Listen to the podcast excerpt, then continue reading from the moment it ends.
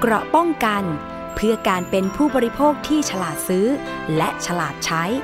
ในรายการ ภูมิคุ้มกัน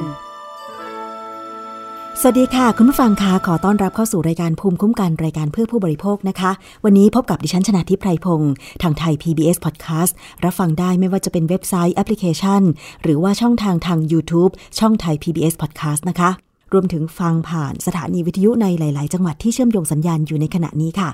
วันนี้นะคะเราพูดถึงเหตุการณ์ที่เป็นเหตุการณ์สะเทือนขวัญเกิดในที่สาธารณะนั่นก็คือห้างสรรพสินค้าที่ถูกพูดถึงทั้งในไทยแล้วก็ต่างประเทศนะคะ โดยเฉพาะนักท่องเที่ยวที่เข้ามาเที่ยว นั่นก็คือเหตุที่เด็กวัย 14 ปี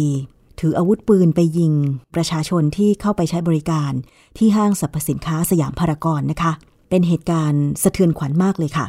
สื่อต่างประเทศมีการนำเสนอข่าวกันอย่างกว้างขวางนะคะ และมีความคิดเห็นของนักท่องเที่ยว ที่เคยมาในเมืองไทยแล้วก็เคยไปเที่ยวห้างสยามพารากอนว่าตกใจมาก ไม่น่าเชื่อว่าจะเกิดเหตุการณ์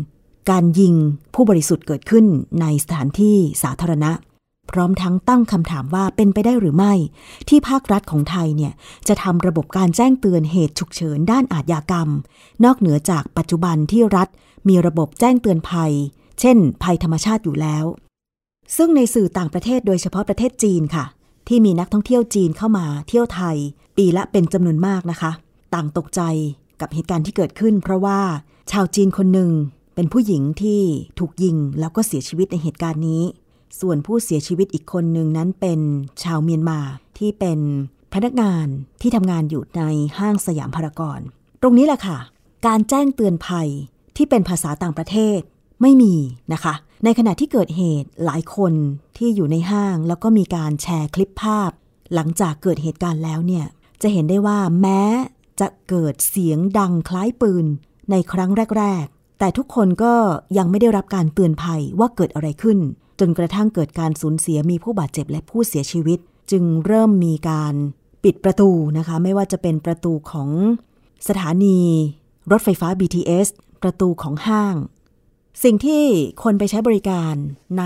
ที่สาธารณะต้องการก็คือการแจ้งเตือนภัยที่ทันท่วงที เพราะว่าในพื้นที่สาธารณะเนี่ยทุกคนสามารถเข้าไปใช้ได้ใช่ไหมคะ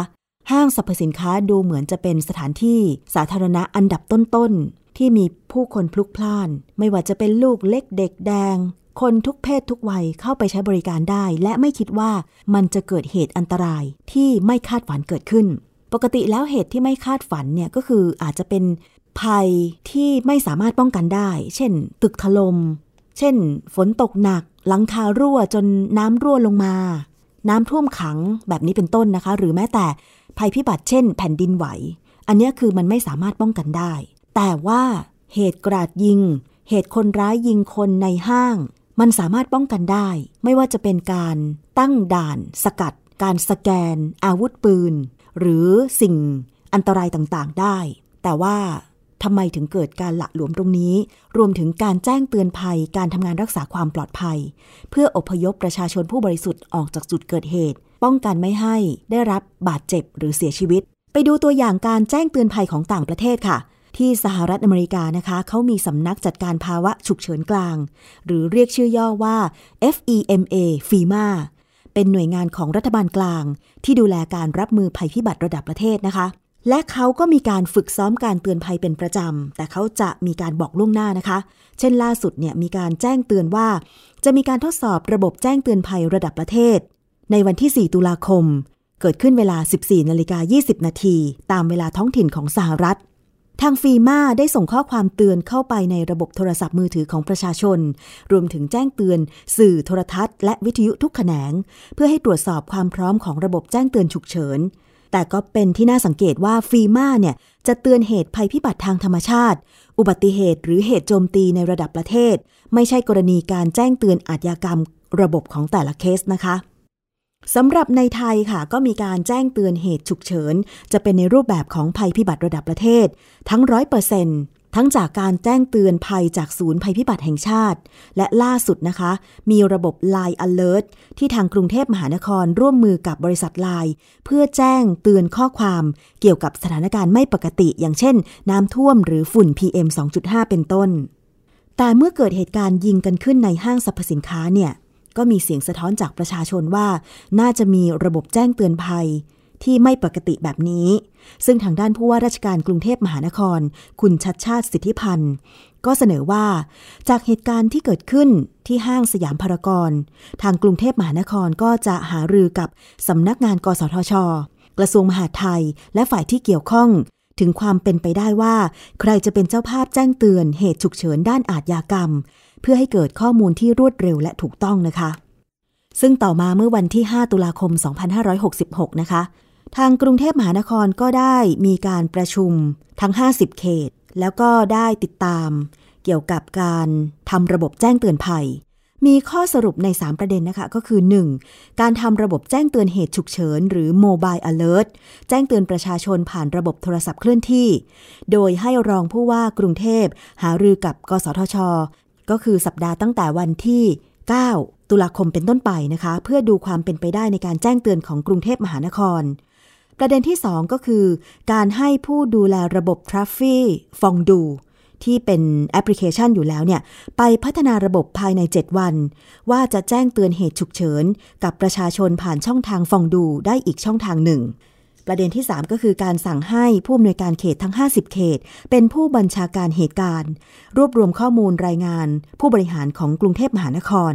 และสนับสนุนข้อมูลให้ตำรวจ และฝ่ายความมั่นคง เพื่อความรวดเร็วในการเข้าถึงข้อมูล รวมถึงเผื่อเจ้าหน้าที่ขาดหรืออุปกรณ์ใด ๆ ที่ฝ่ายความมั่นคงต้องการจะ support จากกรุงเทพมหานครนะคะ เพราะว่า กรุงเทพเนี่ยเป็นเมืองหลวงของประเทศไทยใช่ไหมคะ แล้วก็มีสถานที่ที่เป็นสาธารณะขนาดใหญ่ เช่นห้างสรรพสินค้ารวมถึงการจัดงานใหญ่ ๆ อย่างเช่น การจัดงานเขาดาว สิ้นปี หรือเทศกาลต่างๆ ในเดือนธันวาคมนี้เนี่ยกรุงเทพก็จะมีการจัดงานใหญ่ก็คือเทศกาลฤดูหนาว ริมคลองพดุงกรุงเกษม เป้าหมายก็คือมีการเชิญชวนนักท่องเที่ยวต่างชาติให้มาร่วมงาน เพราะฉะนั้นเรื่องของการรักษาความปลอดภัย ไม่ให้เกิดเหตุ เช่น การกลาดยิง หรือระเบิดหรือใด ๆ ก็ตามเนี่ยจะต้องมีความรัดกุมนะคะ อันนี้เป็นการเริ่มต้นของการวางระบบแจ้งเตือนภัยค่ะ ส่วนทางด้านของกระทรวงดิจิทัล เพื่อเศรษฐกิจและสังคมนะคะ ในฐานะหน่วยงานที่ดูแลด้านดิจิทัล รัฐมนตรีว่าการกระทรวงดิจิทัล เพื่อเศรษฐกิจและสังคม ก็ได้เข้าหารือกับรัฐมนตรีว่าการกระทรวงมหาดไทยเมื่อวันที่ 4 ตุลาคมนะคะ ระบุบอกว่ามีความเป็นไปได้ ที่ระบบการแจ้งเตือนเหตุอาทยากรรมจะเกิดขึ้น ในการแจ้งเตือนของรัฐ แต่ว่าอาจจะต้องขอเวลาทำงานสักระยะหนึ่งว่าใครจะเป็นเจ้าภาพในการแจ้งเตือน แล้วก็สื่อสารเนื้อหาของประชาชน ผ่านระบบหรือช่องทางใดนะคะ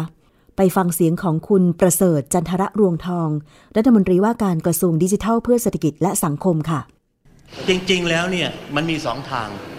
ทางที่หนึ่งคือมันมีไทยดีอยู่แล้ว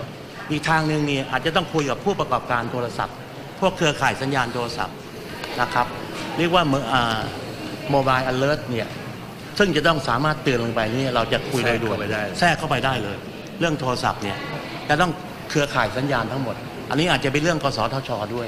นะครับซึ่งเรื่องนี้เนี่ยต้องดำเนินการโดยเร็วเลยนะครับเพราะว่าเกิดเหตุอย่างนี้เนี่ย เป็นเหตุสะเทือนขวัญแล้วก็ต้องเรียนว่ามันน่ากลัวฮะน่ากลัวมาก กระทบปีจะไปคุยกับทางกสทชหรือว่าจะร่วมครับกันอครัย่าบงไรคะในครับโดยด่วนนะโดยด่วนนี้จริงวันสองวันนี้จะคุยกันแล้วครับซึ่งถ้าเกิดว่าระบบการแจ้งเตือนภัยไม่ว่าจะเป็นภัยธรรมชาติ เหตุฉุกเฉินด้านอาทยากรรมต่างๆ ก็เพื่อความปลอดภัยของประชาชนทุกคนนะคะ จะได้อพยพออกจากพื้นที่ที่เกิดเหตุได้อย่างทันท่วงที ป้องกันความสูญเสีย แล้วก็หลีกทางให้เจ้าหน้าที่ เช่นหน่วยกู้ภัย เจ้าหน้าที่ตำรวจทหารเข้าไปปฏิบัติงานอย่างเต็มที่นะคะ ก็คงไม่มีใครอยากจะเสี่ยงภัย โดยเฉพาะในพื้นที่ห้างสรรพสินค้า เพราะทุกคนก็คิดว่าปลอดภัย ทุกคนมุ่งแต่จะไป ซื้อของกินข้าว ก็ไม่คิดว่ามันจะเกิดเหตุ เช่น เหตุการณ์ที่เด็กวัย 14 ถือปืน ไปยิงผู้คนในห้างสรรพสินค้าแบบนี้ เรื่องของสุขภาพจิตก็เป็นอีกเรื่องหนึ่งนะคะ ที่หลายฝ่ายจะต้องหาทาง ที่จะเยียวยาผู้ที่มีปัญหาด้านสุขภาพจิต แต่ว่ามันไม่ควรจะเกิดเหตุเศร้าสลด อยู่ดีๆ ลูกค้าในห้างถูกยิงแบบนี้นะคะ แต่ก็มีความคืบหน้าที่อาจจะเป็นข่าวดีค่ะ ที่ค่ายโทรศัพท์มือถือ ก็ได้ตอบรับในเรื่องของการทดสอบระบบแจ้งเตือนภัยนะคะ ล่าสุดเมื่อวันที่ 5 ตุลาคม 2566 ค่ะ ทางกระทรวงดิจิทัลเพื่อเศรษฐกิจและสังคมเนี่ยได้มีการถแถลงบอกว่ามีการจับมือกับเครือข่ายโทรศัพท์ AIS นะคะ ทดสอบระบบแจ้งเตือนภัยแบบเจาะจง หรือ Emergency Alert นะคะ โดยส่งข้อความผ่านระบบข้อความสั้นหรือ SMS ให้กับผู้ใช้บริการของ AIS ระบุว่าเทสการทดสอบการแจ้งเตือนแบบเจาะจงพื้นที่ ด้วยระบบ SMS โดยกระทรวงดิจิทัล เดี๋ยวถ้ามีความคืบหน้าเกี่ยวกับเรื่องของระบบแจ้งเตือนภัย รายการภูมิคุ้มกันจะนำมาเสนอกันอีกครั้งหนึ่งนะคะ เกราะป้องกันเพื่อการเป็นผู้บริโภคที่ฉลาดซื้อ และฉลาดใช้ ในรายการ ภูมิคุ้มกัน ไปกันที่การเตือนภัย เรื่องของแก๊งมิจฉาชีพ หลอกโอนเงินค่ะ ไม่ได้มีแต่ call center โทรเข้ามาหานะคะ ซึ่งปัจจุบันเนี้ยยังมีอยู่ล่าสุดเลยเมื่อวันศุกร์ที่ผ่านมาเนี่ย เพื่อนร่วมงานของดิฉันค่ะ อยู่ๆก็ได้รับโทรศัพท์ พอเห็นเบอร์แปลกค่ะ คุณชวัตก็เปิดเสียงโทรศัพท์ ซึ่งดิฉันก็ได้ยินนะคะ บอกว่า โทรจากสถานีตำรวจ คุณชาววัดได้มีการไปทำธุรกรรมทำความผิดอะไรไว้ที่สถานีตำรวจนี้ไหมคะ ดิฉันเนี่ยเตรียมโทรศัพท์จะไปถ่ายคลิปอยู่ละ แต่มิจฉาชีพวางโทรศัพท์ไปก่อน เพราะได้ยินตอบกลับไปว่า ผมไปทำธุระอะไรแถวนั้นเหรอครับ ด้วยเสียงที่เข้มแข็งนะคะ ทำให้มิจฉาชีพก็วางสายไป ก็เลยอดได้คอนเทนต์ไป แต่คุณผู้ฟังคะที่จะเอามาเตือนภัยกันตอนนี้ก็คือ เพจ Facebook มิจฉาชีพ ที่หลอกรับสมัครนักพากเสียงดี รายได้ดี ขอเตือนเลยนะคะ ตอนนี้ตำรวจไซเบอร์บอกว่าอย่าไปหลงเชื่อ เพราะว่าเป็นเพจปลอม เพจหลอกลวง หลอกโอนเงินของมิจฉาชีพนะคะ เดี๋ยวจะนำวิธีการหลอกลวง มาฝากแล้วก็จะได้ระวังตัวกัน ซึ่ง ดิฉันเนี่ยเห็นเพจ Facebook ที่รับสมัครนักพากย์เสียงเนี่ยเยอะมาก และดิฉันเป็นคนที่คุยกับน้องๆ ที่โต๊ะบอกว่า เอ๊ะมันจริงเหรอ รับสมัครนักพากย์เสียง ในฐานะที่เราเองก็เป็นนักพากย์อยู่แล้ว เพราะว่าเวลาจะไปพากย์เสียงเนี่ยคือส่วนมากนะคะ เขาก็จะรู้จักกันอยู่แล้วนักพากย์หรือห้องพากย์ห้องอัดโน้นห้องอัดนี้นะ ไม่ค่อยมีการรับสมัครนักพากย์ผ่านเพจ Facebook อย่างนี้หรอก ถ้าจะสมัครก็คือไปสมัครตรงเลย หรือว่าจะเปิดคอร์สสอนจะไปรู้จักกันในห้องเรียน แล้วค่อยดึงกันไปพากย์แบบนี้นะคะ ไม่ค่อยมีการรับสมัครนักพากย์เสียงทางเพจทางสื่อออนไลน์ใด ๆ นะคะ อย่างเพจหนึ่งที่มีชื่อว่า Anime Animation ทำกราฟิกบอกว่า Voice Artist สุดยอดเทคนิคฝึกนักพากย์มือโปร by Small Room ไม่ต้องมีพื้นฐานก็เรียนได้ แล้วก็แอบอ้างนำรูปของนักพากย์ตัวจริง มาแปะไว้ในรูปด้วย บอกนำทีมโดยพี่ปลายพี่หนึ่ง ซึ่งรุ่นน้องดิฉันเนี่ยรู้จักคนที่รู้จักพี่สองคนนี้ก็เลยทักไปถามว่า พี่ปลายกับพี่หนึ่งเนี่ยเขาเปิดคอร์สฝึกนักพากย์เหรอ แล้วก็ส่งโปสเตอร์เนี่ยไปให้ดู แล้วคนที่รู้จักพี่สองคนนะคะ ก็ทักไปถามพี่สองคนนี้ ได้คำตอบว่า พี่สองคนนี้ไม่รู้เรื่องอะไรนะคะ เพราะว่ามิจฉาชีพมันนำเอารูปมันไปดาวน์โหลดรูปพี่เขาเนี่ยตามสื่อออนไลน์ แล้วก็ไป แอบอ้างว่าพี่สองคนนี้เปิดคอร์สสอนนักพากย์ไม่จริงนะคะ คุณผู้ฟังอย่าไปเชื่อ มีอีกเพจหนึ่งนะคะ ที่เปิดรับสมัครนักพากย์ดิฉันอดไม่ได้ค่ะ ก็เลยทักไปถามทางกล่องข้อความ ชื่อเพจว่า unleash your vocal talent เดี๋ยวจะอ่านข้อความให้ฟังนะคะ ดิฉันก็ทักไปว่า สนใจงานภาคเสียงนะคะมันเป็นข้อความอัตโนมัติก่อน พอเรากดเข้าไปปุ๊บเนี่ย มันจะขึ้นให้เราเลือกว่า ทักมาด้วยเหตุใด ดิฉันก็กดไปว่าสนใจงานภาคเสียง ก็มีแอดมินเพจเนี่ยตอบกลับมา ไม่ทราบว่ามีประสบการณ์เกี่ยวกับการบันทึกเสียงภาคมาก่อนไหมคะ ดิฉันก็เลยแอดไปนิดหนึ่งว่าไม่มีค่ะ ต้องทำยังไงคะ อืมแอดมินเพจนี้ก็เลยทักมาว่า สนใจการพากย์เสียง ประเภทไหนเป็นพิเศษไหมคะ จะได้รู้ด้วยค่ะว่า เราถนัดเสียงแบบไหนคะ แล้วก็ส่งข้อความต่อมาอีกว่า การพากย์เสียงการ์ตูนแอนิเมชันการพากย์เสียงวิดีโอกราฟิก การพากย์สปอตโฆษณาวิทยุ การพากย์เสียงเกม การพากย์เสียงสื่อสารการเรียนรู้ แหมมิจฉาชีพนี่ทำการบ้านมานะ ว่ามีการพากย์เสียงอะไรบ้างนะคะมิจฉาชีพก็ให้ข้อมูลเพิ่มเติมว่า ช่องทางการติดต่อไลน์บริษัท แล้วก็ส่ง ID ไลน์มา ก็คือ at 951 WWOZE หมายเลขทะเบียน PP2 ขีด199409รบกวนสมาชิกแอดไลน์ติดต่อทางเจ้าหน้าที่ เพื่ออ่านรายละเอียดก่อนนะคะ ดิฉันก็ตอบไปนะคะว่า ขอบคุณค่ะ แต่สอบถามทางนี้ก่อนได้ไหมคะ อันนี้เป็นของสตูดิโอหรือบริษัทอะไรคะมิจฉาชีพไม่ตอบกลับมานะคะ แจ้งเพียงแค่ว่า แอดไลน์แล้วรบกวนแจ้งหมายเลขทะเบียนให้ฝ่ายบริการด้วยนะคะ หมายเลขทะเบียนของคุณคือ pp 2 1 9 9 4 0 9สอบถามทางไลน์ได้เลยนะคะ ดิฉันไม่ยอมแพ้ ถามกลับไปว่า มีเบอร์โทรศัพท์ไหมคะ มิจฉาชีพตอบกลับมาว่า สอบถามรายละเอียดเพิ่มเติมได้ เจ้าหน้าที่ฝ่ายบริการบริษัทโดยตรง ไม่เสียค่าสมัคร ไม่มีค่าใช้จ่าย ช่องทางการติดต่อไลน์บริษัท แล้วก็ส่ง ID ไลน์มาเหมือนเดิมเลย พอดิฉันไม่ตอบกลับ มิจฉาชีพก็ ถามเข้ามาใหม่ว่ารบกวนสมาชิกแอดไลน์ติดต่อหาเจ้าหน้าที่ เพื่อถามรายละเอียดก่อนนะคะ ดิฉันก็ไม่ยอมแพ้ค่ะ บอกว่า อยากคุยทางโทรจะได้รายละเอียดมากกว่าไหมคะมิจฉาชีพก็ไม่ตอบนะ จะให้แอดไลน์อย่างเดียว ดิฉันก็ไม่สมัคร เพื่อจะได้มาเตือนภัยค่ะว่าตอนนี้เนี่ย โหมิจฉาชีพมันพัฒนา มันเห็นว่าอาชีพไหนเป็นที่สนใจ มันอาจจะไป search หา ความต้องการสมัครงานของผู้คนนะ ผู้คนอาจจะ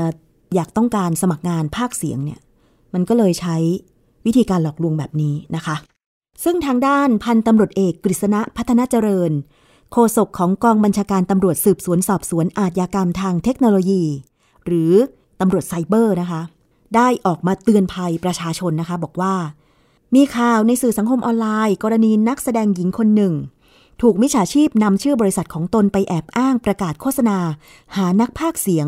หลอกลวงเอาทรัพย์สินของประชาชน ผ่านช่องทางออนไลน์นะคะจากการตรวจสอบของศูนย์บริหารการรับแจ้งความออนไลน์ ของตำรวจไซเบอร์เนี่ยพบว่าช่วงที่ผ่านมามีผู้เสียหายถูกมิจฉาชีพ หลอกลวง หลายรายมากเลยนะคะ ก็คือจะเปิดเพจ Facebook Instagram และก็ TikTok ปลอมขึ้นมา แอบอ้างเป็นบริษัทที่มีความน่าเชื่อถือ ประกาศโฆษณารับสมัครนักพากย์เสียง รายได้ดี ใช้เสียงสร้างรายได้ สามารถทำเป็นอาชีพหลักหรืออาชีพเสริมได้ และถ้าคนไหนสนใจก็จะให้แอดไลน์เพื่อสอบถามข้อมูลนะคะ แต่ว่า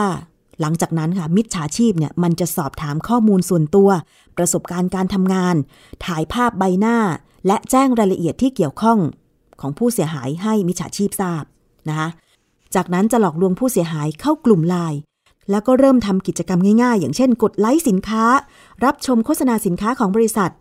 และสำรองเงินในจำนวนเล็กน้อยเพื่อซื้อสินค้า ซึ่งเมื่อทำกิจกรรมครบ หรือว่าเสร็จสิ้นตามจำนวน ก็จะได้รับเงินและผลกำไรคืนเล็กน้อยจริงนะคะ ซึ่งมิจฉาชีพมันก็จะอ้างว่า กิจกรรมที่ให้ทำเนี่ยเป็นการทดลองงาน เมื่อผ่านก็จะได้เข้าไปคุยกับมิจฉาชีพอีกรายหนึ่ง ที่อ้างว่าเป็นผู้จัดการ ซึ่งจะแจ้งผู้เสียหายเนี่ยให้ทำกิจกรรมสนับสนุนบริษัท เพื่อจะได้ผ่านเข้ารอบการว่าจ้างงานต่อไป โดยจะหลอกให้ทดสอบการพากเสียง พร้อมกับโอนเงิน เพื่อซื้อสินค้า ซึ่งอ้างว่าเป็นอุปกรณ์จำเป็นที่จะต้องใช้ในการทำงาน เช่น คุณต้องซื้อไมโครโฟนสำหรับการฝึกพากย์เสียงนะ ประมาณนี้นะคะ โดยแจ้งว่าผู้เสียหายจะได้รับเงินคืนพร้อมค่าคอมมิชชั่น โดยเริ่มจากจะให้โอนเงินจำนวนน้อยก่อน แล้วได้รับเงินจริง กระทั่งสินค้าที่หลอกขายมีราคาสูงขึ้นเรื่อยๆ เมื่อผู้เสียหายโอนเงินไปแล้ว ก็จะไม่ได้รับเงินคืนแต่อย่างใด ซึ่งถ้าหากผู้เสียหายไม่ยอมโอนเงินเนี่ยก็จะถูกข่มขู่ เช่น หากไม่โอนเงินจะทำการอายัดบัญชีธนาคารของผู้เสียหาย รวมถึง สมาชิกที่อยู่ภายในกลุ่ม ก็จะไม่ได้รับเงินคืนด้วย ซึ่งสมาชิกดังกล่าว ก็เป็นมิจฉาชีพที่สร้างบัญชีอวตารขึ้นมา เพื่อหลอกลวงผู้เสียหายคนอื่นๆ คุณผู้ฟังคะนี่เป็นกลลวงของมิจฉาชีพ เปิดเพจ Facebook Instagram หรือ TikTok รับสมัครนักพากย์เสียงรายได้ดี อย่าไปหลงเชื่อ อย่าไปสมัครนะคะคุณผู้ฟัง หรือถ้าใครหลงเชื่อไปแล้วได้ฟังรายการภูมิคุ้มกันในตอนนี้ แจ้งความไปเลยค่ะ แจ้งความออนไลน์ที่เว็บไซต์ thaipoliceonline.com นะคะ www.thaipolice.com แล้วก็ขอย้ำขอเตือนภัยนะคะว่า ตอนนี้เนี่ยมีสถิติ การถูกหลอกไม่ว่าจะเป็นหลอกทำงาน หลอกรับสมัครงาน ซื้อขายสินค้า มีสถิติสูงมากเลย โดยตำรวจไซเบอร์นะคะมีการรายงานบอกว่าตั้งแต่วันที่ 1 มีนาคม 2565 ถึง 30 กันยายน 2566 พบว่าการหลอกลวงโอนเงินเพื่อหารายได้เสริมจากการทำกิจกรรม มีผู้เสียหายแจ้งความออนไลน์ไว้แล้ว 44,250 เรื่อง สูงเป็นลำดับที่สองรองจากการหลอกลวงซื้อขายสินค้าออนไลน์ และมีมูลค่าความเสียหายถึง 5,000 กว่าล้านบาทนะคะ รองลงมาก็คือการหลอกลวงให้ลงทุน และการหลอกลวงทางโทรศัพท์ ของแก๊งคอร์เซนเตอร์ ฝากเตือนนะคะ ทางตำรวจไซเบอร์ค่ะฝากเตือน ป้องกันการถูกหลอกจากการหารายได้ การกดไลค์กดแชร์สินค้าต่างๆ ต้องระมัดระวังการเชิญชวนการทำงานออนไลน์หารายได้เสริม ไม่ว่าจะเป็น SMS การโฆษณาผ่าน Facebook แล้วก็หลีกเลี่ยงข้อเสนอที่ฟังดูดี หรือมีผลตอบแทนสูงทำง่าย มีขั้นตอนไม่ซับซ้อน โดยเฉพาะคำว่า รายได้สูงเนี่ยอย่าไปหลงเชื่อ หากมีความประสงค์จะทำงาน ให้ปรึกษาเจ้าหน้าที่ของหน่วยงานนั้นโดยตรง หรือไม่แน่ใจว่าเอ๊ะ เพจนี้มันจริงไหม โทรศัพท์ไปถามที่ตำรวจไซเบอร์ก็ได้นะคะ เขาจะได้ช่วยตรวจสอบ โทรไปที่หมายเลข 1441 และถ้าหากสมัครทำงานไปแล้วพบว่ามีการติดต่อให้สำรองเงิน ให้คุณโอนเงิน ให้วางมัดจำหรือให้โอนเงินลงทุนไปก่อน ฉุกคิดทันทีว่ากำลังโดนมิจฉาชีพหลอกลวง อย่าโอนเงินเด็ดขาด และคุณจะต้องไม่เปิดเผยข้อมูลส่วนตัวใด ๆ ไม่ส่งหลักฐานสำเนาบัตรประจำตัวประชาชนสำเนาหน้า book bank ข้อมูลส่วนบุคคลใด ๆ ไปทางไลน์ให้มิจฉาชีพ ไม่โอนเงินผ่านบัญชีของบุคคลธรรมดา แล้วก็ควรตรวจสอบเลขบัญชี หรือชื่อเจ้าของบัญชีก่อนโอนเงินทุกครั้งว่ามีประวัติไม่ดีหรือไม่ เข้าไปเช็คในอินเทอร์เน็ตก็ได้ว่าบัญชีนี้ หมายเลขบัญชีนี้ เป็นบัญชีม้าหรือไม่นะคะ เพราะว่าตอนนี้เขาจะมีการแชร์ข้อมูลกัน ในปัจจุบันเนี่ยมิจฉาชีพมักจะใช้วิธีการปลอมหนังสือมอบอำนาจขึ้นมา อ้างว่าบริษัทได้ทำการโอนเงินผ่านบัญชี ชื่อบุคคลธรรมดาได้แล้ว อย่าไปหลงเชื่อนะคะ คุณผู้ฟังอันนี้ขอเตือนภัยเลย รับสมัครนักภาครายได้ดีไม่มีนะคะ อีกเรื่องหนึ่งนะคะ เป็นเรื่องของผลิตภัณฑ์ สมุนไพรแล้วก็อาหารค่ะ ที่อยากจะนำมาเตือนกัน เพราะว่ามันมีการขายผลิตภัณฑ์ที่ถูกยกเลิกเลขที่อนุญาตไปแล้วนะคะ จะได้ระมัดระวังเตือนภัยกัน ฟังข่าวนี้แล้วก็บอกต่อกันไปด้วยสำนักงานคณะกรรมการอาหารและยาค่ะ ออกมาแจ้งเตือนว่าตอนนี้มีการพบการโฆษณาผลิตภัณฑ์ เครื่องดื่มสมุนไพร หัวปลีผสมขิงและใบเตยชนิดผง ตราไออุ่น ที่ถูกยกเลิกเลขอนุญาตไปแล้ว แต่ยังพบว่ามีการโฆษณาขาย และยังเป็นการโฆษณาอวดอ้างเกินจริงอีกด้วย ข้อความโฆษณาที่ออยไปตรวจพบนะคะ ก็คือเป็นผลิตภัณฑ์เครื่องดื่มสมุนไพร หัวปลีผสมขิงและใบเตยชนิดผง ตราไออุ่น แอบอ้างเลขทะเบียนนะคะ ก็คือเลขออย50ขีด2ขีด02147ขีด2ขีด0010 ขายทางออนไลน์ค่ะ โฆษณาโอ้อวดเกินจริง โดยระบุสรรพคุณว่า ไออุ่นน้ำหัวปลี กระตุ้นน้ำนม เพิ่มน้ำนม บำรุงเลือด ลดการอักเสบในร่างกาย มีสารต้านอนุมูลอิสระ บรรเทาอาการท้องอืดและเวียนศีรษะ แก้อาการอ่อนเพลียทำให้รู้สึกสดชื่น ลดฮอร์โมนความเครียด ซึ่งออยได้ตรวจสอบข้อเท็จจริงพบว่าเป็นการโฆษณาคุณประโยชน์ คุณภาพหรือสรรพคุณ ของผลิตภัณฑ์อาหารอันเป็นเท็จ หรือเป็นการหลอกลวงให้เกิดความหลงเชื่อโดยไม่สมควร และไม่ได้รับอนุญาตนะคะ จึงได้สั่งระงับโฆษณา และดำเนินคดีตามกฎหมายผู้เกี่ยวข้องไปแล้วเมื่อตรวจสอบเลขสาระบบอาหารของผลิตภัณฑ์ดังกล่าว พบสถานะผลิตภัณฑ์ ยกเลิกโดยผู้ประกอบการ ถูกยกเลิกไปตั้งแต่วันที่ 29 เดือนพฤษภาคม ปี 2566 นะคะ เพราะฉะนั้นใครยังเห็นโฆษณาเครื่องดื่มสมุนไพร หัวปลีผสมขิงและใบเตยชนิดผงตราไออุ่นอยู่แล้วก็ เป็นการโฆษณา โอ้อวดเกินจริง ถูกยกเลิกเลขที่อนุญาตไปแล้ว แจ้งไปที่ Facebook ของออยได้นะคะ FDA ไทย หรือว่าโทรไปแจ้ง เพื่อให้ออยไปตรวจสอบ เก็บสินค้า หรือว่าแจ้งหน่วยงานที่เกี่ยวข้องเพื่อระงับ การขายทางออนไลน์ กับเครื่องดื่มสมุนไพร หัวปลีผสมขิงและใบเตยชนิดผงตราไออุ่นได้ โทรไปที่หมายเลขโทรศัพท์ 1556 ค่ะ อย่าไปหลงเชื่อซื้อมา เพราะว่าโอ้อวดสรรพคุณเกินจริงนะคะ ซึ่งจริงแล้วเนี่ยถ้าต้องการจะได้ประโยชน์จากหัวปลี ก็แค่ไปซื้อหัวปลีสดมาทำกับข้าว คือหัวปลีเนี่ยมันจะมีสรรพคุณที่ว่าเหมาะกับแม่ลูกอ่อนใช่ไหมมันไปกระตุ้นน้ำนม คือไม่ต้องไปซื้อผลิตภัณฑ์หัวปลีมากินหรอกค่ะ หัวปลีสดๆเนี่ยถูกมากเลย หัว 5 บาท 10 บาทเองนะคะ เกราะป้องกันเพื่อการเป็นผู้บริโภคที่ฉลาดซื้อ และฉลาดใช้ ในรายการ ภูมิคุ้มกัน อีกเรื่องหนึ่งค่ะ เรื่องของข้อมูลเกี่ยวกับอาหาร ที่มีการโพสต์ต่อๆกันมา แล้วก็อาจจะสร้างความเข้าใจผิด อันนี้ทางสำนักงานคณะกรรมการอาหารและยาก็ไปตรวจสอบ แล้วก็ออกมาให้ข้อมูลนะคะออยบอกว่ากรณีที่มีการโพสต์เกี่ยวกับ 3 เส้นก๋วยเตี๋ยวเสี่ยงอันตรายไม่ควรทานบ่อย โดยผลสำรวจของสถาบันอาหารพบว่าเส้นก๋วยเตี๋ยวที่พบสารกันบูดมากที่สุด ได้แก่เส้นเล็ก เส้นหมี่และเส้นใหญ่ อันนี้เป็นข้อมูลที่เขาโพสต์ต่อกันมาว่าเนี่ยสามเส้นก๋วยเตี๋ยวนี้อันตรายนะอย่าไปกิน ทางด้านเภสัชกรเลิศชายเลิศวุฒิรองเลขาธิการอย. เปิดเผยบอกว่า วัตถุกันเสียที่อนุญาตให้ใช้ในอาหารประเภทเส้น ก็ได้แก่กรดเบนโซอิก หรือกรดซอร์บิก โดยกรดเบนโซอิกให้ใช้ได้ไม่เกิน 1,000 มิลลิกรัม ต่อกิโลกรัม ในอาหารประเภทเส้นที่มีการให้ความร้อนในกระบวนการผลิต อย่างเช่น การนึ่ง ทั้งที่ผ่านและไม่ผ่านการทำแห้ง รวมถึงเส้นแบบกึ่งสำเร็จรูป ซึ่งจะต้องผ่านวิธีการปรุงก่อนการกินอย่างง่าย ๆ หรือใช้เวลาสั้นอย่างเช่น บะหมี่กึ่งสำเร็จรูปที่ต้องเติมน้ำร้อน และสำหรับกรดซอบิกก็เป็นสารกันบูดอีกประเภทหนึ่ง อันนี้อนุญาตให้ใช้ได้ไม่เกิน 2,000 มิลลิกรัมต่อกิโลกรัม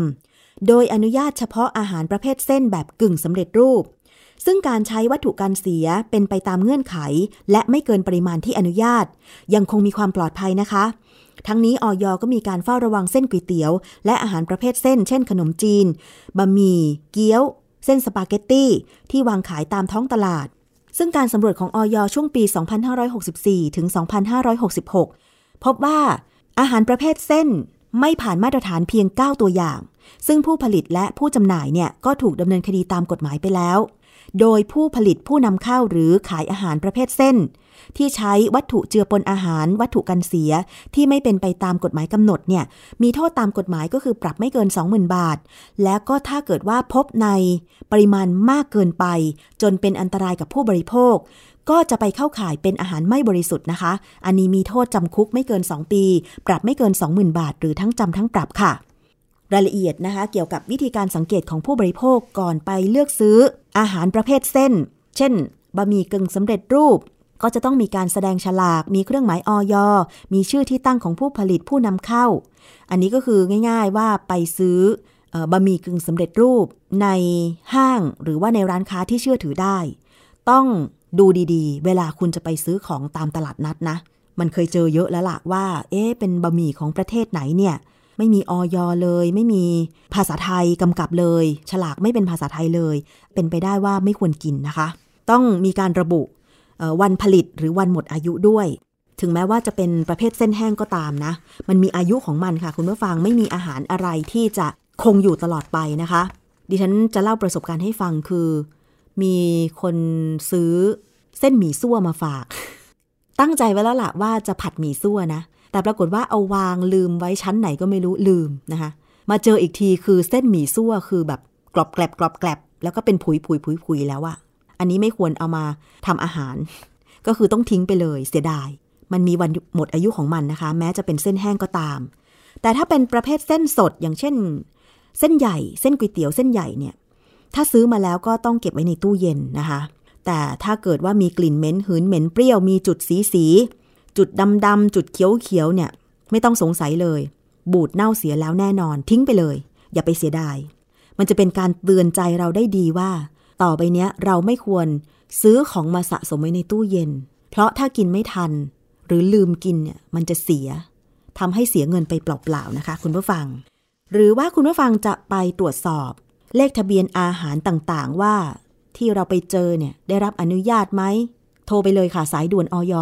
1556 นะคะ หรือว่าจะเข้าไปตรวจสอบที่เว็บไซต์ของออยก็ได้ค่ะ ไปกันที่ความคืบหน้าเกี่ยวกับเรื่องของการก่อสร้างอาคารที่อยู่อาศัย ซึ่งเป็นอาคารสูงในพื้นที่ชุมชนและเป็นซอยแคบค่ะคุณผู้ฟัง หลังจากที่มีประชาชนในหลายพื้นที่นะคะ ได้ร้องเรียนไปยังสภาองค์กรของผู้บริโภค ว่าอาคารขนาดใหญ่ที่กำลังจะสร้างในชุมชนนั้นเนี่ยน่าจะมีปัญหาหลาย ๆ อย่าง โดยเฉพาะการไม่ปฏิบัติตามพรบควบคุมอาคาร ที่จะต้องมีข้อกำหนดเกี่ยวกับเรื่องของความกว้างของซอย ความกว้างของถนนนะคะ แล้วก็รวมไปถึงความเป็นห่วงเรื่องของสภาพการจราจร ถ้าเกิดว่ามีอาคารสูงมาสร้างอยู่ในซอยแคบ และก็เรื่องของระบบสาธารณูปโภคนะคะว่าจะมีความเพียงพอหรือไม่อย่างไร ในวันที่ 9 ตุลาคม 2566 นะคะ ทางสภาองค์กรของผู้บริโภคค่ะ พร้อมกับประชาชนที่ร้องเรียน ได้เดินทางไปพบคุณชัดชาติสิทธิพันธ์ ผู้ว่าราชการกรุงเทพมหานครนะคะ เพื่อไปหารือเกี่ยวกับเรื่องของผลกระทบ จากโครงการก่อสร้างอาคารสูงขนาดใหญ่ ในซอยแคบ 3 แห่ง พร้อมทั้งหารือหน่วยงานที่เกี่ยวข้องของกรุงเทพมหานครนะคะ ไม่ว่าจะเป็นผู้อำนวยการสำนักควบคุมอาคาร ผู้อำนวยการเขตสำนักงานเขตพญาไทนะคะ ผู้อำนวยการสำนักเขตเขตจตุจักร ผู้บริหารรับผิดชอบผังเมือง ให้ระงับการก่อสร้างโครงการไว้ก่อน พร้อมกับร่วมหารือทางออกตามข้อเสนอที่ยื่นไปถึง ผู้ว่าราชการกรุงเทพมหานครก่อนหน้านี้นะคะ ตัวแทนชุมชนที่ไปร่วมหารือกับผู้ว่าในครั้งนี้นะคะ ก็คือ 3 โครงการได้แก่โครงการเอสปฏิพัฒน์ซึ่งตั้งอยู่ซอยปฏิพัฒน์23 โครงการเอสรัชดา ซอยรัชดา 44 และโครงการเดอะมูฟซอยพหลโยธิน 37 นะคะ อยู่ที่ ซึ่งก่อนหน้านี้เนี่ยทางสภาองค์กรของผู้บริโภค แล้วก็ผู้อยู่อาศัยในซอยดังกล่าว รวมถึงสื่อมวลชนเนี่ยได้ลงพื้นที่นะคะไปวัดความกว้างของถนนทางเข้าโครงการแล้วนะคะ ที่จริงๆ แล้วตามกฎหมายจะต้องมีความกว้างตั้งแต่ 6 เมตรขึ้นไป แต่ปรากฏว่าทั้ง 3 ชุมชน 3 ซอยนั้นเนี่ยมีการวัดแล้วนะคะ มีพยานก็คือเป็นเจ้าหน้าที่ของกรุงเทพมหานครแล้วเนี่ยปรากฏว่า ทั้ง 3 แห่งทั้ง 3 ซอย มีความกว้างไม่ถึง 6 เมตรนะคะ ซึ่งอันนี้ก็เป็นเรื่องของความกังวลผู้อยู่อาศัยในซอยแต่เดิมค่ะว่า จะมีผลกระทบด้านสิ่งแวดล้อม คุณภาพชีวิตความเป็นอยู่ของประชาชน ซึ่งถ้าหากเกิดเพลิงไหม้เนี่ยไม่ว่าจะเป็นอาคารหรือชุมชน แล้วถ้าเกิดรถดับเพลิง เข้าไปดับเพลิงไม่ทันท่วงที เพราะว่าซอยแคบ รถดับเพลิงมีขนาดใหญ่ เวลาจะ เข้าไปดับเพลิงก็ต้องเข้าไปจำนวนหลายคันนะคะ ซึ่งมันจะต้องสวนทางเข้าออก อันนี้แหละมันเป็นทางแคบ มันเป็นที่อยู่อาศัยที่หนาแน่น ก็หวั่นว่าจะไม่สามารถดับเพลิงหรือช่วยเหลือคนที่อยู่ในเหตุการณ์ได้ไม่ทันท่วงที ก็จะเกิดผลกระทบตามมานะคะ เราไปฟังเสียงของตัวแทนชุมชนนะคะ ที่เข้าร่วมหารือกับผู้ว่ากรุงเทพมหานครครั้งนี้ ถึงความเป็นห่วง และสิ่งที่อยากจะเรียกร้องค่ะ คือปัญหาเราเนี่ยมันไม่ได้มีอยู่กับตัว developer หรือไม่ได้มีอยู่กับทางกทม ปัญหามันอยู่ตรงที่ว่าการทำ EIA อะมันไม่ถูกต้องตามตามหลักจริง ๆ นะครับ แล้วก็การทำ EIA เนี่ยไม่ได้ให้ประชาชนมีส่วนร่วมอย่างจริงจัง คือมันเริ่มต้นผิดที่ตรงนั้น ตรงอื่นไม่ได้มีอะไรผิดเลยนะครับ ราะฉะนั้นตอนนี้สิ่งที่ทางชุมชนเปรยพัฒน์ยี่สามต้องการก็คือว่าให้ระงงับโครงการไว้ก่อน แล้วทำ EAA ใหม่ มานั่งดูกันใหม่ เราไม่ได้เราไม่ได้ต้องการบอกว่าห้ามสร้างอะไรเลยแถวนั้น แต่คุณจะสร้างยังไงให้ทุกคนอยู่ร่วมกันได้ เราต้องเข้าใจถึงการอยู่ร่วมกันก่อนนะครับว่าการอยู่ร่วมกันโดยสันติ การอยู่ร่วมกันโดยทุกอย่างเนี่ยเบียดเบียนน้อยที่สุดนะครับ ซึ่งตรงนี้เนี่ยถ้าอาคารขนาดใหญ่ที่มีความสูง 8 ชั้น 23 เมตรเนี่ยนะครับเข้ามาอยู่ในซอยอย่างที่บอกอย่างที่ทราบไปนะครับว่าถ้าถนนสาธารณะมีพื้นผิวจราจรใช้ได้ไม่ถึง 6 เมตร ปัญหามันคือเมื่อเกิดเพลิงไหม้รถมันจะเข้าไปลำบากครับ รถดับเพลิงเข้าไปลำบาก และเมื่อเข้าไปแล้วเนี่ยมันจะต้องมีรถพยาบาลใช่ไหมครับมีรถชาวบ้านที่ต้องอพยพนะครับมีรถของการไฟฟ้าต้องไปตัดไฟ ทั้งหมดเนี่ยมันจะยุ่งเหยิงมาก การที่เขากำหนดไว้ว่าถนนจะต้องกว้าง 6 เมตรเนี่ยเป็นเพราะเรื่องความปลอดภัยในชีวิตและทรัพย์สิน ซึ่งตรงนี้เนี่ยการทำเอเอไม่ได้มองถึงจุดนี้เป็นใหญ่ แต่ไปมองถึงจุดอื่น ๆว่า ได้ให้อะไรชดเชยอย่างที่บริษัทเขาจะให้หรือเปล่าอะไรเงี้ยนะครับ ซึ่งบริษัทก็บอกว่าการบังแดดบังลมเนี่ยมันจะทำให้ตากผ้าไม่แห้งใช่ไหมเราจะให้เครื่องอบผ้า ให้เครื่องอบผ้ามาใช้หนึ่งปีในระยะการก่อสร้าง และหลังจากก่อสร้างเราจะเอาเครื่องอบผ้านั้นคืนอะไรอย่างเงี้ยซึ่งตรงนี้เนี่ยโดยใช้คำว่าอะไรดี common sense ของของการทำ EA เนี่ยมันไม่น่าจะใช่แล้วใช่ไหมครับ เพราะฉะนั้นตรงนี้เนี่ยอย่างที่ผมบอกไปว่าทางชุมชนไม่ได้มีปัญหากับกับทางกทมเลย ไม่ได้มีปัญหากับทางเขต ไม่ได้มีปัญหากับทางเอ่อ developer แต่มีปัญหากับการทำ EA ที่มันไม่ถูกต้องนะครับ แล้วชุมชนเคยแย้งไปหลายครั้ง แต่ครั้งสุดท้ายที่คณะกรรมการเขาอนุมัติ ให้ EA นี้ผ่านเนี่ยมันยังไม่มีการจัดการกันอย่างเรียบร้อยเลย แต่ก็อนุมัติให้ผ่านแล้ว ซึ่งตรงนี้เนี่ยเรายังมีคำถามอยู่จนถึงทุกวันนี้ และยังไม่เคยได้รับคำตอบเลย จึงต้องมาถามกับทางสภาผู้บริโภคมูลนิธิเพื่อผู้บริโภค และในที่สุดเราก็ได้มาพบกับผู้ว่า แล้ววันนี้เราก็จะได้คำตอบบางส่วน ซึ่งยังไม่ชัดเจนนะ ทางชุมชนและทางสภาผู้บริโภคเนี่ยก็ยังต้องยังต้องช่วยกันตรวจสอบและติดตามเรื่องนี้ด้วยตัวเอง ซึ่งอันเนี้ยเราก็ฝากกับทุกท่านด้วยนะครับว่าถ้ามันเกิดเหตุอะไรขึ้นมาเนี่ยให้เข้ามาคุยกับทางสภาผู้บริโภคก่อน แล้วสภาผู้บริโภคเนี่ยจะช่วยให้ทุกอย่างอะมันเอ่อเขาเรียกว่าอะไรนะ เข้ารูปเข้ารอยมากขึ้น แล้วก็เป็นระบบมากขึ้น เพราะ หลังจากนี้เป็นต้นไป การสร้างอาคารขนาดใหญ่ในซอยแคบจะเกิดขึ้นอีกมากมายในกรุงเทพนะครับ อันเนี้ยอยากให้ให้ทุกท่านออคอยดูเอาไว้ด้วยแล้วกัน นั่นคือเสียงของตัวแทนชุมชนนะคะ ที่เข้าร่วมหารือด้วยความเป็นห่วงเป็นใยค่ะ ว่า นอกจากผลกระทบด้านสิ่งแวดล้อมแล้ว จริง ๆ มันควรจะต้องมีการมาศึกษา EIA ใหม่ และก็ต้องรับฟังความคิดเห็นของคนในชุมชนจริง ๆ นะคะ คนในชุมชนแต่เดิมเนี่ยควรจะมีส่วนร่วมในการแสดงความคิดเห็น ทางด้านคุณสารีอองสมหวังเลขาธิการสภาองค์กรของผู้บริโภคค่ะ ก็ได้กล่าวถึงสิ่งที่ผู้บริโภคร้องเรียนและแนวทางการช่วยเหลือนะคะ เราไปฟังเสียงของคุณสารีค่ะ วันนี้เนี่ยเป็นการมาติดตามสิ่งที่สภาองค์กรผู้บริโภคได้ร่วมกับสี่ชุมชนนะฮะในการยื่นให้ผู้ว่าราชการกรุงเทพมหานครเนี่ยทบทวนการก่อสร้างอาคารสูงในซอยแคบ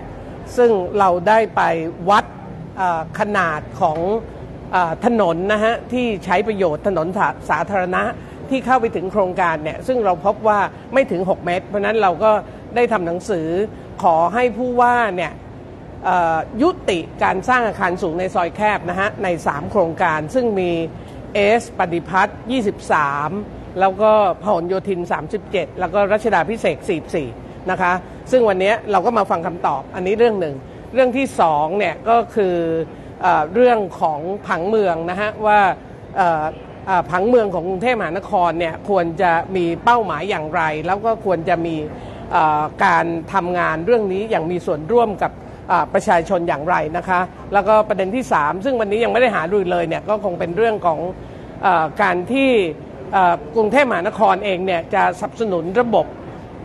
ขนส่งมวลชนไปสู่ระบบรางยังไงนะฮะหรือที่เราเรียกกันว่าระบบฟีดเดอร์นะคะ จากการมาฟังคำตอบเนี่ย ทางผู้ว่าเองเนี่ยก็ได้เชิญผู้บริหารทั้งหมดนะฮะ อันนี้ก็ต้องขอบคุณทางผู้ว่ากรุงเทพมหานครที่ได้เชิญทั้งอรองวิษณุ เชิญผู้อำนวยการสำนักควบคุมอาคาร เชิญผู้อำนวยการเขตที่เกี่ยวข้องกับพวกเรานะฮะ อย่างน้อยก็คือเขตพญาไทแล้วก็เขตจตุจักรนะฮะสองเขต แล้วก็รวมถึงผู้บริหารที่รับผิดชอบเรื่องผังเมืองมาด้วยนะคะ เพราะฉะนั้นเนี่ยก็จะเห็นว่า สิ่งที่กรุงเทพมหานครเนี่ยก็ให้ความสำคัญกับข้อหารือของอกลุ่มประชาชน และก็สภาองค์กรผู้บริโภคนะคะสิ่งที่เราได้ฟังคำตอบเนี่ยก็คือเอส23เนี่ยเอสปฏิพัฒน์เนี่ยนะฮะเอสปฏิพัฒน์23เนี่ยขณะนี้เนี่ยทางผู้ว่าเองเนี่ยก็ขอให้ทางเขตเนี่ยส่งเอกสาร รายละเอียดของ EIA ที่ approve แล้วให้กับทางผู้เสียหายของเอสปฏิพัฒน์23 นะคะ ส่วนของอีก 2 โครงการเนี่ยขณะนี้เนื่องจากว่ายังไม่ผ่าน EAA ก็ทางผู้ผู้อำนวยการกองควบคุมอาคารก็ดูเหมือนจะให้คำตอบไกลๆว่าจากการไปรังวัดร่วมกับพวกเราเนี่ย มันไม่ถึง 6 เมตร เพราะฉะนั้นเนี่ยก็เป็นไปได้ที่กรุงเทพมหานครจะทบทวนนะคะ นี่เราฟังแบบได้สาระประมาณนี้นะคะ แล้วก็ส่วนที่2เนี่ยกรุงกรุงเทพมหานครเห็นด้วยกับเราที่การทำ EAA เนี่ยควรจะมีะไม่ใช่บริษัทเป็นผู้สนับสนุนให้ทำ EAA นะคะ ซึ่งอันนี้เป็นข้อหาหรือเราเลือกด้วยส่วนหนึ่ง แล้วก็ส่วนที่3เนี่ยขณะนี้มันเป็นการตีความที่ไม่ตรงกันนะฮะเรื่อง ของอความกว้างของถนน ซึ่งกรุงเทพมหานครเนี่ยตีความว่าเป็นเรื่องของเขตทางเนี่ยหมายถึงตามโฉนด แต่ขณะที่ฝั่งประชาชนเนี่ยเราก็พบว่ามันควรจะถูกตีความว่าเป็นการใช้ประโยชน์ได้จริง หรือทางสาธารณะที่ประชาชนสามารถสัญจรได้นะคะ ซึ่ง ซึ่งเราก็อยากเห็นว่ากรุงเทพมหานครเนี่ยตีความไปในทิศทางนั้น เพราะมีคำพิพากษาแล้ว ซึ่งท่านวิษณุเนี่ยก็รับไปว่าอย่างเช่นเอสปฏิพัฒน์เนี่ยก็เดี๋ยวจะไปหารือกับที่ปรึกษากฎหมายและรวมทั้งเอาข้อมูลที่มีคำพิพิพากษาของศาลปกครองสูงสุดเนี่ยไปดูในเรื่องนี้นะคะเพราะพวกเราก็บอกว่าเราก็ไม่ได้อยากฟ้องคดี แต่ถ้ายังดำเนินการก่อสร้าง พวกเราก็จะฟ้องคดี ส่วนเรื่องผังเมืองเนี่ยก็ต้องถือว่าเป็นเรื่องสำคัญมาก แล้วก็ ทางท่านอาจารย์ก็มาเป็นการเฉพาะเรื่องนี้นะฮะจากทางสกอนเต้แล้วก็มาได้ให้ข้อมูลว่าจะทำอย่างไรที่จะทบทบทวนโดยเฉพาะเรื่อง concept แนวคิดของผังเมือง แล้วก็เรื่องการมีส่วนร่วมที่ควรจะทำมากกว่านี้ เรื่องนี้เราก็จะประชุมกับทีมที่ปรึกษาที่ทำการศึกษาเรื่องผังเมืองนะคะเพราะนั้นก็เราก็หวังว่าเราจะได้ให้ข้อมูลแล้วก็สามารถที่จะเปลี่ยนใจ หรือเริ่มต้นร่วมงานกันจริง ๆ จัง ๆ ว่าเราอยากเห็นผังเมืองเป็นยังไง แต่ละเขตเป็นยังไง ประชาชนในแต่ละเขตเนี่ยอยากเห็นคุณภาพชีวิตเขาอย่างไร ซึ่งมันควรจะถูกสะท้อนออกมาจากผังเมืองค่ะ และถ้ามีความคืบหน้าเรื่องของการยื่นหนังสือในครั้งนี้ว่าทางกรุงเทพมหานคร จะทำตามข้อเสนอข้อเรียกร้องของผู้บริโภคหรือไม่นะคะ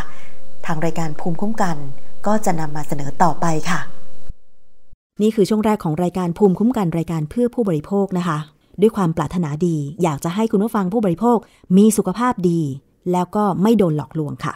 อีกช่วงหนึ่งคิดก่อนเชื่อไปติดตามงานวิจัยสินค้า หรือว่าอาหารต่างๆ ว่ามันดีหรือไม่ดี ปลอดภัยหรือไม่ปลอดภัย จะป้องกันระมัดระวังตัวเองอย่างไร ถึงแม้ว่าจะเป็นข้อมูลทางวิทยาศาสตร์ ข้อมูลงานวิจัย แต่ว่าดรแก้ว กังสดานนภัยนักพิษวิทยา ก็จะนำมาอธิบายให้เข้าใจได้ง่าย ๆนะคะ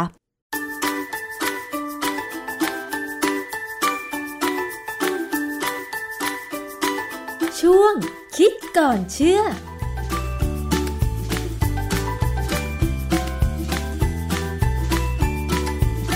พบกันในช่วงคิดก่อนเชื่อกับดรแก้วกังสดานนภัยนักพิษวิทยากับดิฉันชนาทิพไพรพงศ์ค่ะ วันนี้เรามาคุยเกี่ยวกับเรื่องของสถานการณ์ สิ่งแวดล้อมสักนิดหนึ่ง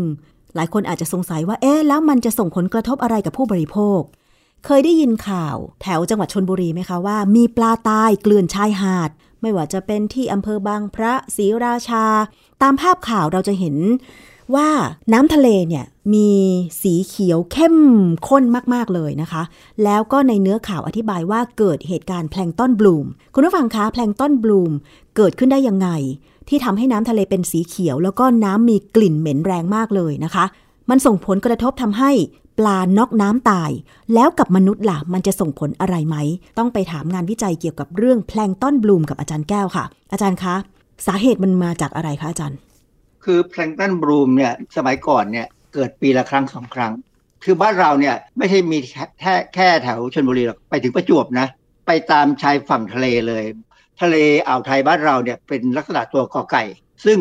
น้ำที่เข้ามาเนี่ยจะไหลวนไม่ได้ติดต่อกับมหาสมุทรแพลงต้นเนี่ยมันเป็นกลุ่มสิ่งมีชีวิตที่หลากหลาย พบได้ในน้ำหรือแม้แต่ในอากาศ คือสมัยผมเรียนหนังสือเด็กๆนะผมก็นึกว่ามันอยู่ในน้ำผมก็ไม่เคยรู้ว่าแพลงต้นเนี่ยมีอยู่ในอากาศด้วยนะเจ้าแพลงต้นเนี่ยเป็นสิ่งมีชีวิตที่ไม่สามารถเคลื่อนตัวเอง ต้านกระแสน้ำหรือลมได้ สิ่งมีชีวิตหลายชนิดเนี่ยรวมกันเนี่ยเป็นแพลงก์ต้นในมหาสมุทรเนี่ยแพลงก์ตอนเนี่ยจะทำหน้าที่เป็นอาหารของสิ่งมีชีวิตที่สูงกว่า คือกินกันเป็นชั้นๆนะนะจากแพลงก์ตอนเนี่ยจะขึ้นไปถึงเป็นพวกสัตว์เซลล์หลายเซลล์ที่ใหญ่ขึ้นใหญ่ขึ้น แล้วก็จะมีปลาเล็กมากิน แล้วก็ปลาใหญ่ก็กินปลาเล็กไปเรื่อยๆแพลงก์ตอนที่อยู่ในอากาศเขาใช้คำว่าแอโรแพลงก์ตอนแอโรแปลว่าอากาศ ดังนั้นเนี่ยแพลงก์ตอนที่อยู่ในน้ำเนี่ยเป็นสิ่งมีชีวิตชั้นต่ำเช่นแบคทีเรีย ตัวหนึ่งชื่ออาเคีย อาเคียนี่ก็เป็นกลุ่มของสิ่งมีชีวิต มันเป็นลักษณะของโปรคาริโอตคือสัตว์เซลล์เดียวที่ไม่มีนิวเคลียสแล้วก็รวมถึงโปรโตซัว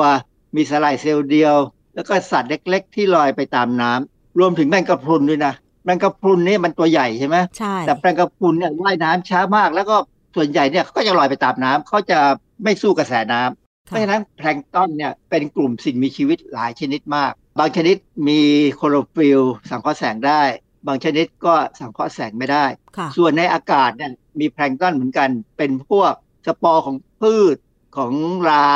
ละอองเกสรเมล็ดที่กระจายไปตามลมที่ลอยไปถึงที่หนึ่งก็ตกลงไปแล้วก็งอกขึ้นมาได้แม้กระทั่งอย่างเราเห็นเคยเห็นต้นไม้ที่ขึ้นตามเจดีย์ใช่ไหมฮะตามโบสถ์ตามเจดีย์อะ มันก็คือลักษณะของแอโรแพลงก์ตอนที่ลอยขึ้นไปแล้วไปตก แล้วก็ไปขึ้นอยู่ตรงนั้นได้นะค่ะฮะสรุปแล้วแพลงก์ต้นก็คือจริง ๆ แล้วมันก็เป็นอาหารของสัตว์ที่มีชั้นสูงขึ้นไปใช่ไหมคะไม่ว่าจะอยู่ในน้ำหรือว่าในอากาศ แล้วตัวมันเองกินอะไรเป็นอาหารนะคะอาจารย์ ตัวมันเองก็กินแร่ธาตุอืมแร่ธาตุที่อยู่ในน้ำสมมติกรณีพวกที่สังเคราะห์แสงได้เนี่ยนะก็เหมือนกับพืชอะเอาแร่ธาตุมาสังเคราะห์เป็นสิ่งที่เขาต้องการในร่างกายในเซลล์ของเขา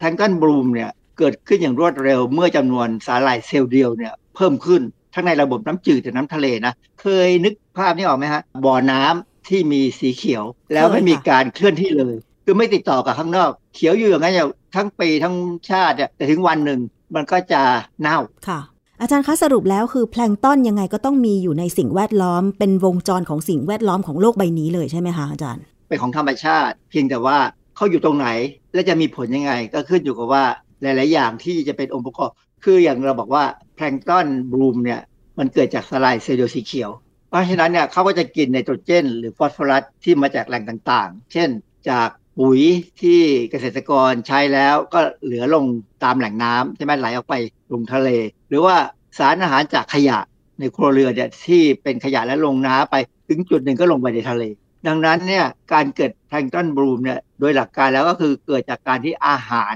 ของแพลงก์ตอนเนี่ยมีเยอะมากพอเยอะมากประกอบกับอุณหภูมิโลกมันร้อนขึ้นใช่ไหมน้ำทะเลตอนนี้ร้อนขึ้นค่ะเวลาน้ำทะเลร้อนขึ้นเนี่ยสิ่งมีชีวิตก็จะเริ่มมีการแบ่งตัวมากขึ้น มีอาหารดีขึ้นก็แบ่งกันใหญ่เลยคราวนี้ ผมเคยสังเกตแล้วนั่งคิดว่า เอ๊ะ ถ้ามันมีเซลล์สาหร่ายสีเขียวในในน้ำเยอะๆเนี่ยนะ ออกซิเจนมันต้องเยอะสิค่ะใช่ไหมเพราะว่าเวลาเขาสังเคราะห์แสงเนี่ยเขาจะปล่อยออกซิเจนออกมา แต่สิ่งหนึ่งที่เป็นปัญหาคือตอนกลางคืนเขาไม่สังเคราะห์แสงอะอืมเขาก็ใช้ออกซิเจนค่ะ ก็ไปแล้วแย่งกันพอใช่ไหมแล้วก็เลยแย่งกัน แล้วเขาก็ตายค่ะตายก็ถุงลงไปข้างล่าง หรือตอนที่เขายังไม่ตายเนี่ยเขาก็จะบังแสงไม่ให้แสงเนี่ยลงไปถึงข้างล่าง พวกไม้น้ำที่อยู่ข้างล่างก็ไม่สามารถสังเคราะห์แสงได้ก็ตายเหมือนกันพอตายกันมากๆก็เกิดการเน่าค่ะ แล้วทำไมแพลงต้อนบลูมจึงทำให้ปลาตายคะอาจารย์ คือกรณีที่ถ้าออกซิเจนต่ำลงเนี่ยถ้าปลาใหญ่เนี่ยเขาอาจจะว่ายหนีออกไปทะเลลึกแล้วไปหาที่ที่มีออกซิเจนได้ แต่ปลาเล็กเนี่ยออกไม่ได้นะก็อยู่ชายฝั่งก็ต้องอยู่ชายฝั่ง เพราะฉะนั้นถ้าตอนที่แพลงต้อนมีเยอะๆเนี่ยมันแย่งออกซิเจนไปหมดจนปลาเนี่ยหมดสภาพ ไม่ใช่น็อกน้ำนะน็อกน้ำนี่เป็นอีกเรื่องหนึ่งน็อกน้ำเนี่ยเป็นเพราะฝนตกและน้ำเนี่ยมีความเค็มต่ำลง อันนี้ปลาจะน็อกน้ำเพราะว่าปลาพวกที่อยู่ในทะเลต้องการความเค็มของเกลือที่อยู่ในนั้นนะแล้วเอาปลาทะเลมาอยู่น้ำจืดเมื่อไหร่เขาตายทันทีเหมือนกัน เวลาเกิดแพลงก์ตอน bloom เนี่ยน้ำจะออกสีเขียว มีข้อมูลที่เขาบอกว่าจริง ๆ แล้วสีเขียวนั้นเกิดจากเซลล์ของสาหร่ายเซลล์เดียวเนี่ยแตกแล้วตายแล้วคลอโรฟิลล์ออกมาอยู่ในน้ำมันก็จะมีความเป็นสีเขียว และถึงจุดหนึ่งมันก็จะเน่ากลายเป็นสีน้ำตาล ซึ่งผมเคยทำงานวิจัยเนี่ยเราเคยเอา พืชที่มีสีเขียวคือมีคลอโรฟิลล์เนี่ยแล้วเราเอามาต้มมาทำอะไรเนี่ยสีมันเปลี่ยนไปเป็นน้ำตาลจริงๆค่ะคือเปลี่ยนลักษณะของคลอโรฟิลล์เป็น chlorophyllide ซึ่ง chlorophyllide เนี่ยก็มีผลอย่างหนึ่งไม่เหมือนกับคลอโรฟิลล์ที่สำคัญอีกอันหนึ่งที่ผมคิดว่าประชาชนควรรู้นะคือออกซิเจนจริง ๆ เนี่ยละลายในน้ำได้ไม่ดีนะดังนั้นเนี่ยจริงต้องมีการเติมออกซิเจนเข้าไปตลอดเวลา ไม่ว่าจะเป็นด้วยการเคลื่อนที่ของน้ำหรือด้วยลมหรือด้วยพืชที่เป็นพืชที่เป็นต้นที่ไม่ได้กระจายแผ่ปิดผิวหน้านะ สังเกตไหมว่าถ้าสมมติเรามีบ่อ อย่างเช่น มีคูในวัดเนี่ยเขาจะใช้กังหันน้ำเพื่อตีน้ำหรือในบ่อกุ้ง จะต้องมีกังหันตีน้ำให้น้ำเนี่ยขึ้นมาสัมผัสกับออกซิเจนในอากาศเพราะว่าถ้าปล่อยไว้เฉยๆให้น้ำนิ่งๆเนี่ยออกซิเจนจะหมดแล้วก็น้ำก็จะเน่าค่ะ หลายเว็บเลยนะเขาสรุปเลยบอกว่า การพัฒนา ชายฝั่งทะเลเนี่ยของหลายประเทศเนี่ยผิดพลาด เราอาจจะยอมให้มีการปล่อยปุ๋ยจากท้องไร่ท้องนาเนี่ยลงน้ำมากเกินไป คือไม่พยายามสกัดกั้นตรงนี้ มันก็เลยกลายเป็นไปเพิ่มอาหารให้แพลงต้อน แล้วขยะเมืองไหนก็ตามที่เจริญเนี่ยมักจะปล่อยขยะลงทะเล ไปสังเกตที่ตามชายฝั่งบ้านเราเนี่ยนะฮะมีโรงแรมที่ไหนเนี่ยที่นั่นน้ำเน่าทุกทีเพราะอะไรเพราะแอบปล่อยน้ำเสียเนี่ยลงทะเลแล้วมันก็เป็นปุ๋ยเป็นอาหาร แรกๆเนี่ยถ้าไม่มากเนี่ยมันก็เป็นอาหารให้ปูให้ปลาแถวนั้นกินนะ แต่พอถึงจุดหนึ่งเนี่ยอุณหภูมิเนี่ยขึ้นสูงเมื่อไหร่เนี่ยแพลงก์ต้นพยายามจะแบ่งตัวเนี่ยก็จะเกิดอาการน้ำเน่าขึ้นมาได้ค่ะ แล้วถ้าเป็นแบบนี้น้ำเน่าเพราะว่าเกิดเหตุการณ์แพลงก์ต้นบลูม มันจะส่งผลกระทบถึงสัตว์ทะเลอื่นไหมเช่น กุ้งหอยปูปลา แล้วชาวประมงก็ไปจับกุ้งหอยปูปลามา เอามาขายให้กับผู้บริโภค มันจะเกิดการสะสมในตัวของกุ้งหอยปูปลาไหมคะอาจารย์ แพลงก์ต้นบางชนิดเนี่ยนะฮะมันสร้างสารพิษอยู่เหมือนกัน บางครั้งเนี่ยปลากินเข้าไปเนี่ยก็จะเกิดความเป็นพิษ จะมีข่าวว่ากินอาหารทะเลแล้วเป็นพิษ ซึ่งความจริงอาหารทะเลตัวนั้นนะไม่ได้มีพิษหรอกพิษมันเกิดจากสารพิษในแพลงก์ต้นที่สะสมอยู่ในปลาในหอยค่ะเพราะฉะนั้นบางช่วงเนี่ยเขาจะแนะนำว่าอย่ากกินอาหารทะเล โดยเฉพาะกรณีแพลงก์ต้นบูม อีกชื่อหนึ่งที่เขาเรียกคือขี้ปลาวานคืออย่ากกินอาหารทะเลตอนนั้น รอให้มันสงบก่อนรอให้น้ำทะเลใสขึ้นมาก่อน ประเด็นปัญหาคือตอนนี้บ้านเราเนี่ยน้ำทะเลมีแพลงก์ต้นบูมนานกว่าเดิมเยอะค่ะนะเพราะฉะนั้นก็ต้องติดตามข่าว ว่าพื้นที่ชายฝั่งทะเลแถวไหนเกิดเหตุการณ์แพลงก์ต้นบลูมบ้าง เพื่อจะได้หลีกเลี่ยงการกินอาหารทะเลในช่วงนั้นใช่ไหมคะอาจารย์ ถูกต้องฮะ อันนี้เป็นกรณีที่เราต้องใส่ใจมากเพราะว่าโลกเราร้อนขึ้น อันหนึงที่น่าสนใจคือถ้าเรากินอาหารทะเล ชอบกินอาหารทะเลเนี่ยนะ ก็รอดูว่าถ้าเป็นอาหารทะเลมาจากฝั่งอันดามันเนี่ยจะดีกว่า เพราะอันดามันนี่ทะเลใหญ่ น้ำเขาติดต่อกับมหาสมุทรได้ดีนะฮะ เพราะฉะนั้นอันดามันจะไม่มีปัญหาแพลงก์ต้นบูมค่ะ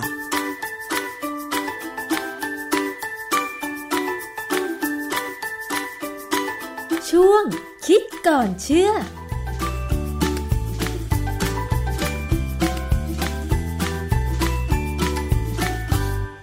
นั่นคือช่วงคิดก่อนเชื่อค่ะ ติดตามได้ในรายการภูมิคุ้มกันรายการเพื่อผู้บริโภคสำหรับวันนี้หมดเวลาลงแล้วนะคะ ขอบคุณทุกท่านเลยที่ติดตามรับฟัง ทั้งจากสถานีวิทยุที่เชื่อมโยงสัญญาณอยู่ในขณะนี้ด้วย ดิฉันชนะทิพไพรพงศ์ต้องลาไปก่อน สวัสดีค่ะ ติดตามฟังรายการได้ที่เว็บไซต์ thaipbspodcast.com และ YouTube Thai PBS Podcast ฟังทางแอปพลิเคชัน Thai PBS Podcast Spotify Google Podcast Podbean SoundCloud และ Apple Podcast กดติดตามเป็นเพื่อนกันทั้ง Facebook Twitter Instagram และ YouTube Thai PBS Podcast แค่ฟังความคิดก็ดังขึ้น